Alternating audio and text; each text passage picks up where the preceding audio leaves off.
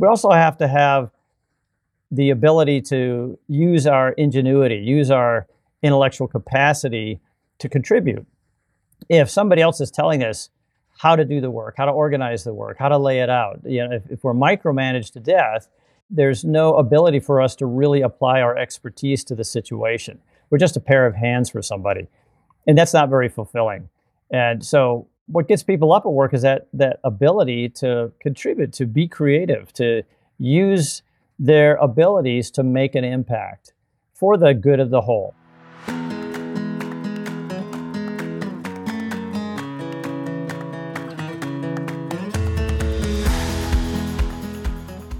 In her book, Conversational Intelligence, Judith Glaser wrote To get to the next level of greatness depends on the quality of our culture, which depends on the quality of our relationships, which depends on the quality of our conversations. Everything happens through conversations. Welcome to Conversations, powered by Quantavos.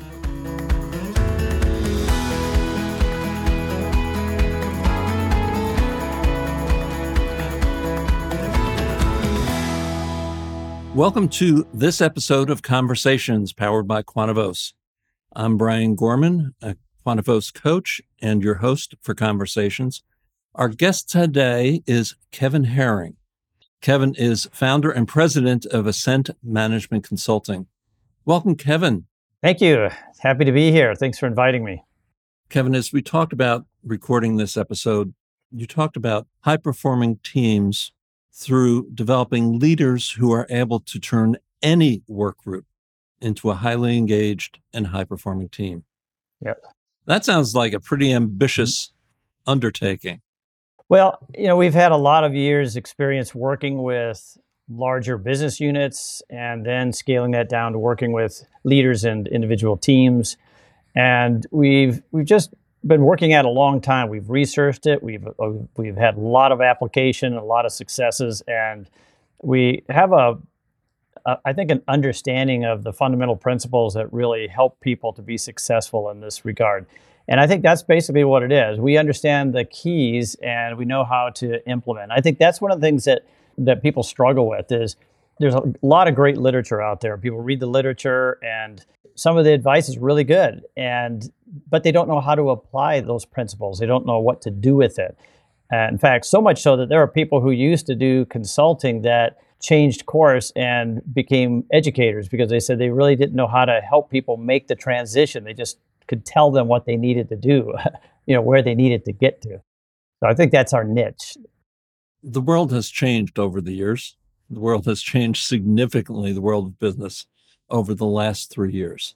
How different is it creating and leading a high performing team today than it was five or 10 years ago? You know, that's a great question. Um, I think that the fundamental principles of what engages people haven't really changed, even though we know we look at generational differences and there are some clear differences. They always have been, right? That's really nothing new. But the changes or the differences may be uh, new to us because they're, they're not what the previous generations experienced.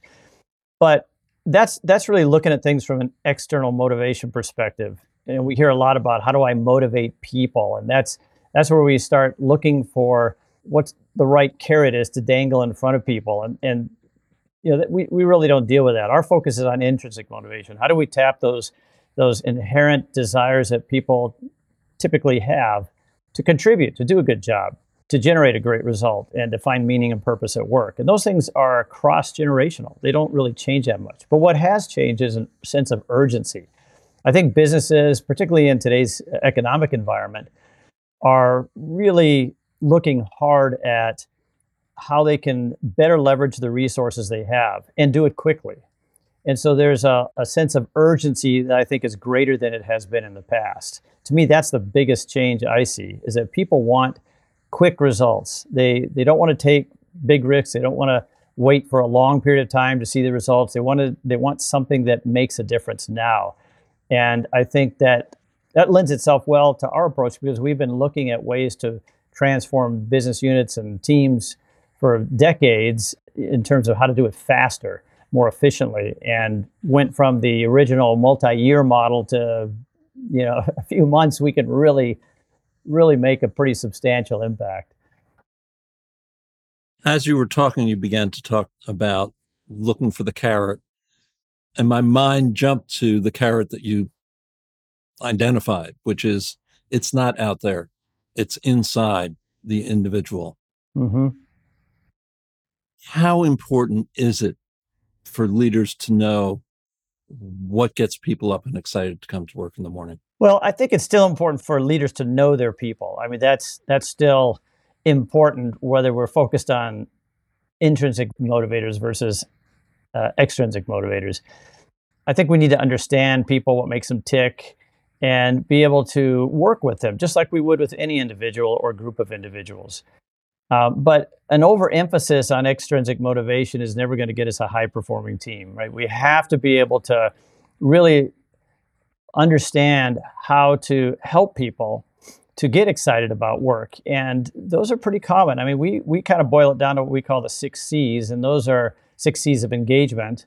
And they're context and connection, which have to do with having a reason to come to work, understanding why it's important to be there and what the overall organization is about, what they need to do to succeed. You know, if I'm going to be part of a group, I need to know something about that group and what it is they're doing. What's their purpose? How do they help people? How do they satisfy needs and wants? So that's that's key. First, they got to know the big picture, and they need to understand their place in that.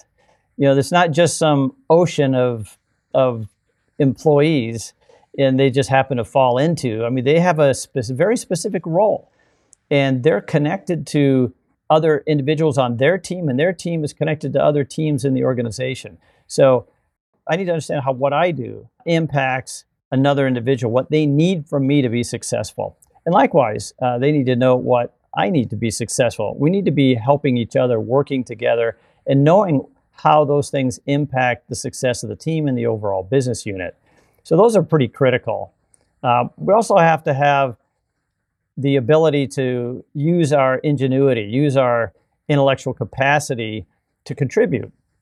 If somebody else is telling us how to do the work, how to organize the work, how to lay it out, you know, if, if we're micromanaged to death, um, there's no ability for us to really apply our expertise to the situation.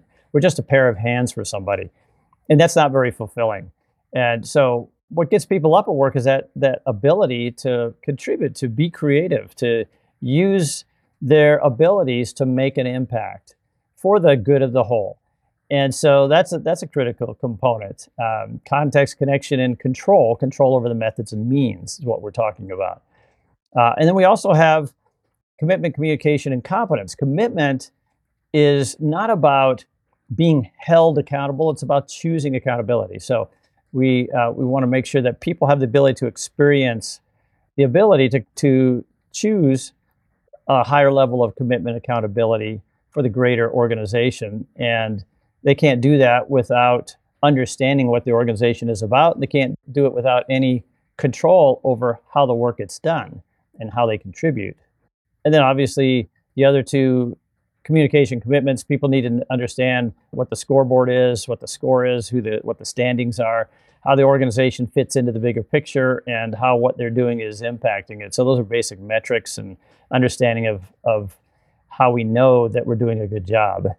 And um, competence is really about both technical competence, growing and expanding our knowledge and capabilities, but also helping to integrate the managing and the doing of the work so the team can take a higher level of responsibility for the work and um, and learn how to work well together as a team to create breakthroughs, performance breakthroughs.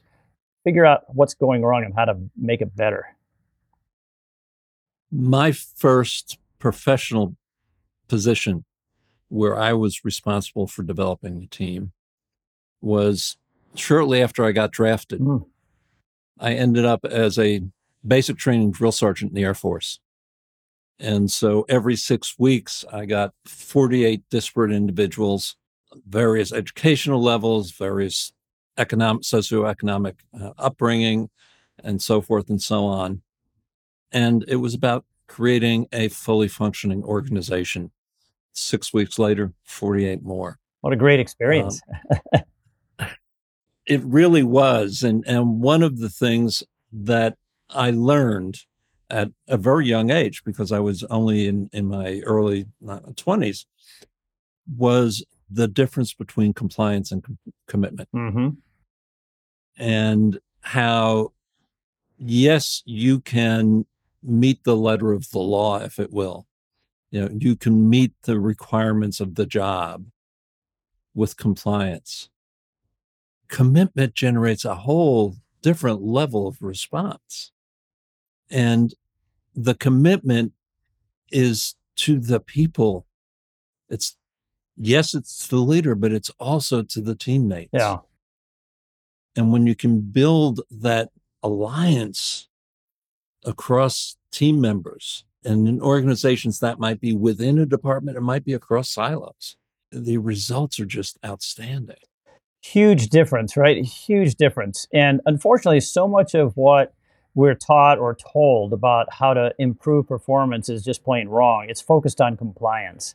And uh, so I just reminded me of uh, an individual we worked with uh, not too long ago who uh, who tried every compliance trick in the book and was just struggling to get people to take a higher level of commitment and accountability. He, you know, he said his he had to take care of everything. His team would forget things. They'd constantly drop the ball.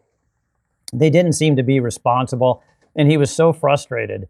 And um, and we had to teach him that he was taking all the responsibility. He was holding them accountable or trying to hold them accountable. He was using compliance tactics. He was uh, pressuring them, intimidating them, threatening them, doing all the traditional things. And even following his HR uh, leader's advice, uh, he sat down with each individual and he uh, clarified expectations, what we're told to do, right? Clarified expectations. That's a compliance. Performance improvement plans, yep, right? Yep, exactly. And uh, he told people he was going to hold them accountable. That's all about compliance. And what do you think he got? Well, he got more of the same because he was already doing those things. He was already pressuring, micromanaging, intimidating, and all those kinds of things. And nothing got better. And I think that's that's where the light bulb went on when we came in and we started working with him and help him to learn these other principles and to understand that he was the only one that was really accountable in that entire group. Nobody else was accountable because they knew he was the one who was going to take responsibility for everything. And if they didn't do anything, he'd make sure it got done. Whether they had he had reminded them to do it, or gave it to somebody, or just did it himself. So it's a it's a huge difference. You'll never have a high performing team in a compliance driven organization, and I think that's that's the that's sort of the key, right? That's the key to the mystery. and what's interesting for me about compliance is sometimes it doesn't come from the leader. Hmm. You know, and I, I think of how many days and evenings I sat at my desk as as a young professional waiting for my leader to walk outside out the door. You know, I was complying with a cultural norm mm-hmm. that said, you know, be in before the boss, be there when the boss leaves. And it was time wasted, quite frankly, most days. It was not productive time. It was not time that, that was building toward the team. It was not time that was committed to uplifting the product, if you will. It was time trying to make myself look like a good team player. Absolutely. And that's what compliance cultures drive, right? That kind of behavior. I had a individual told me one time that he always uh, left at right at five o'clock and his boss complained to him about it and said look at all these other guys who stay late and he said you know all those other guys stay late because they goof off they take long lunch breaks they're gone for two hours they're constantly chatting and and they're trying to make a, an appearance you know trying to show you that they're staying late. Well i don't do that. I, I eat at my desk. I work through uh, breaks. I don't i don't stop. I work hard because i have other things i want to do. I get out here at five. And uh, if there's something I'm not getting done, then you need to let me know. But as far as I can tell, I'm pretty productive relative to what everybody else is doing here. And I think that's the the key is that it's not about time put in. It's about the focus. It's about the passion. And people when people love the work, they love to be there doing it. You know, they find they have meaning, they have purpose, they have an internal drive and most people bring that to work initially. They have an inherent drive to do good, to to do something meaningful. and to be a contributor. And what happens is that their expectations are not fulfilled when they find they don't get the support they expected from their leader. They don't have the ability to make decisions about how to do the work. Somebody else is micromanaging, telling them how to do the work. And pretty soon they become uh, unmotivated and disengaged. And that's when we start seeing people operate from a standpoint of compliance rather than commitment. The productivity drops like a rock. when some businesses started calling people back to the office, um, there were a couple of messages that I heard over and over and over again from my clients. How could they have trusted me for X period of time, a year, year and a half, two years, to do my job remotely? Mm-hmm. And now they don't trust me anymore. Right. The other, and I know a very close personal friend who was very successful in financial services, who used to commute from Connecticut into New York City, down to the financial district every day, and sit at his desk until his boss went mm-hmm. home every day. and when he was told in essence, you have to come back to the office, which in his mind meant you have to come back to that compliant behavior. He said, No, I'm not doing it anymore. There's more to life. How important in the work that you do is it to look at the whole person and not just the person in the job? absolutely critical. And and actually, there's two parts of that I'd, I'd like to comment on. You know, one is that if you're in a company like Apple, and Apple's a great example because they just went through this, right? Um, and but Apple, uh, Apple has a strategic advantage that they believe comes from through their ability to innovate, and that innovation comes because people collaborate.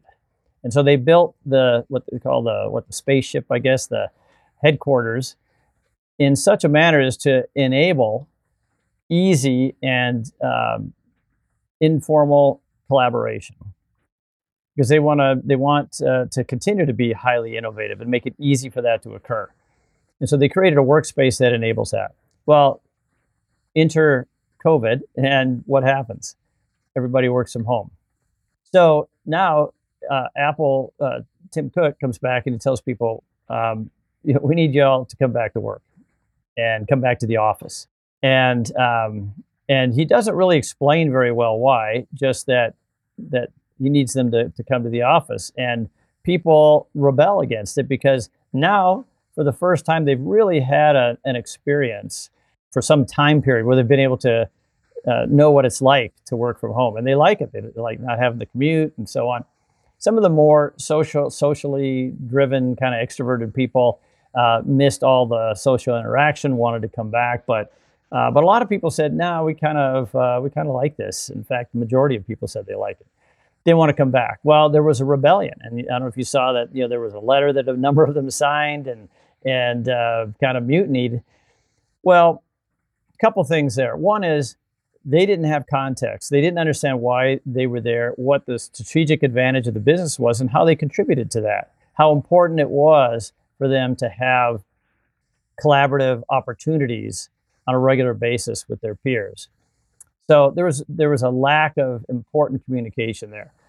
The other piece of that is that nobody bothered to talk to the employees and ask them how can we maintain this strategic advantage and enable enable us to support you and what you need as a person. Nobody bothered to have that conversation up front.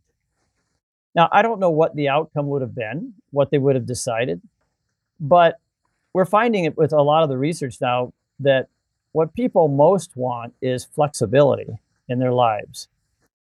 And there's a lot of good reason for that.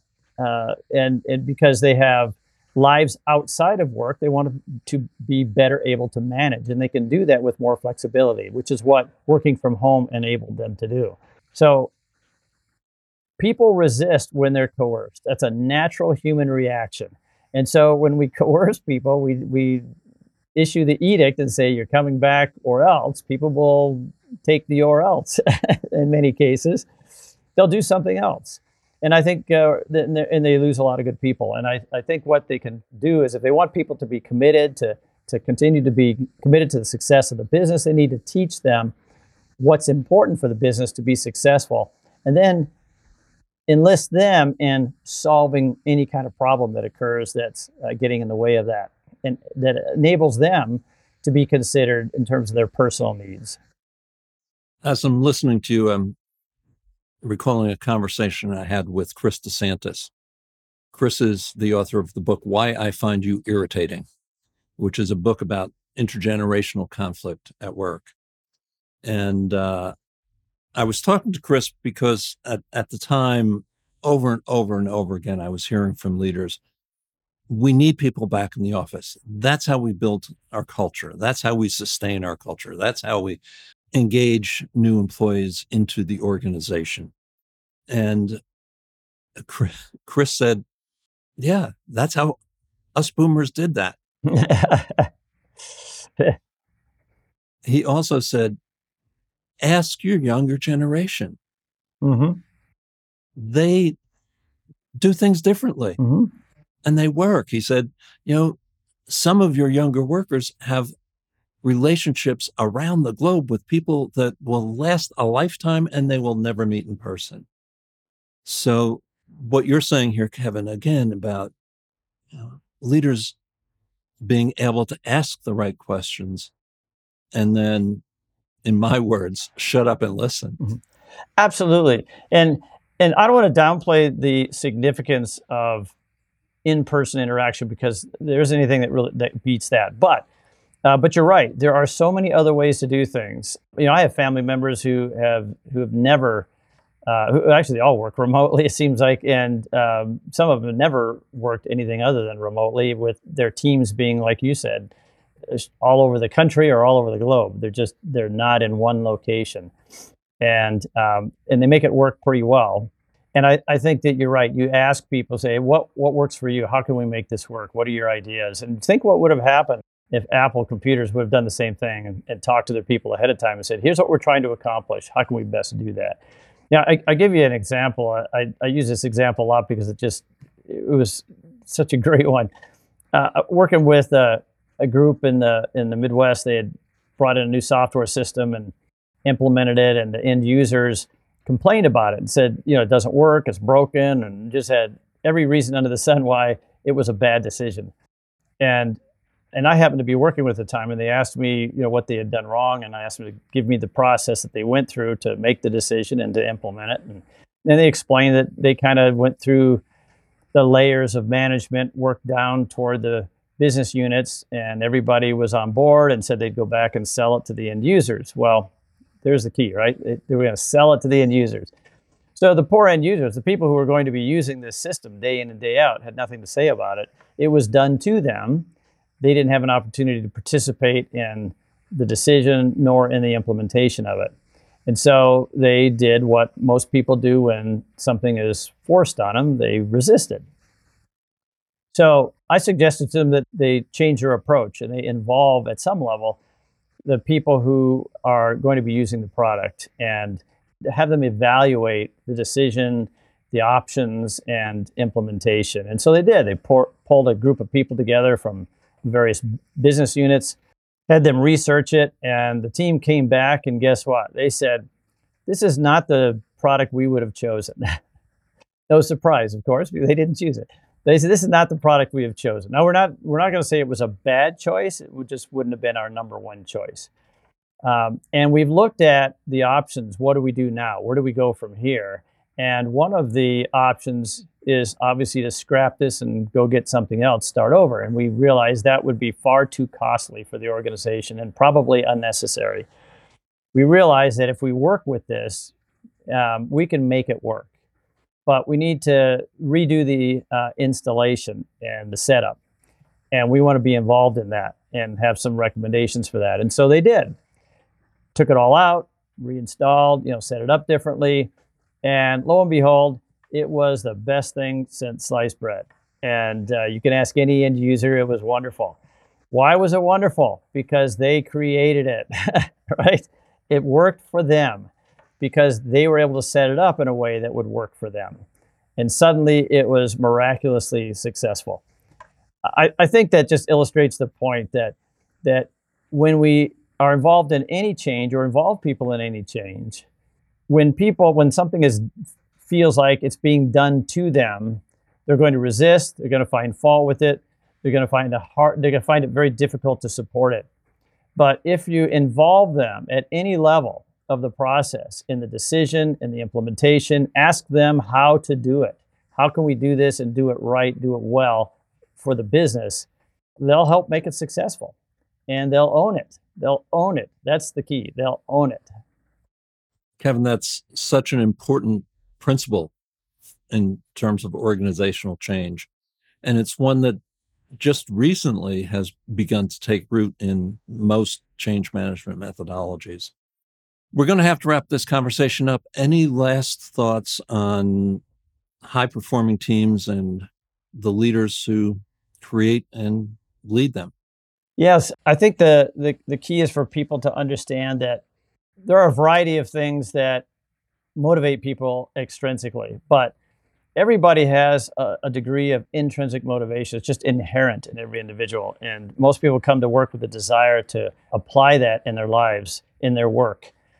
And the important thing for a leader to do is to recognize what those principles of engagement are, those six C's as we call them, and to apply them regularly and help in individuals to be able to feel a part of something bigger than themselves, to understand what that is and their part in it, and to be able to work uh, as a group of interdependent individuals committed to the success of the whole and to encourage and support that. That's what leaders' role is, is to encourage and support that and to help individuals grow and develop in their abilities to contribute and be part of something big and to find better ways to do things, to create better results and find meaning and purpose in the work they do each day. One of the things that, if I could mention this, we had a uh, process that we found was really pretty powerful and, and anybody can do this. It's actually fairly simple. It's like a speed dating exercise where you get your team members together and everybody talks to every other individual one-on-one and and they learn a little bit more about what each does and needs from each other and they make commitments around those things. You'd be amazed at how powerful that simple process is. So we, we put it together in a tool uh, to, so that anybody can do that and be happy to, to share that link so people can use that if they'd like. Kevin Herring, President, Ascent Management, thank you for this conversation. Thank you. Thanks for having me. Appreciate it.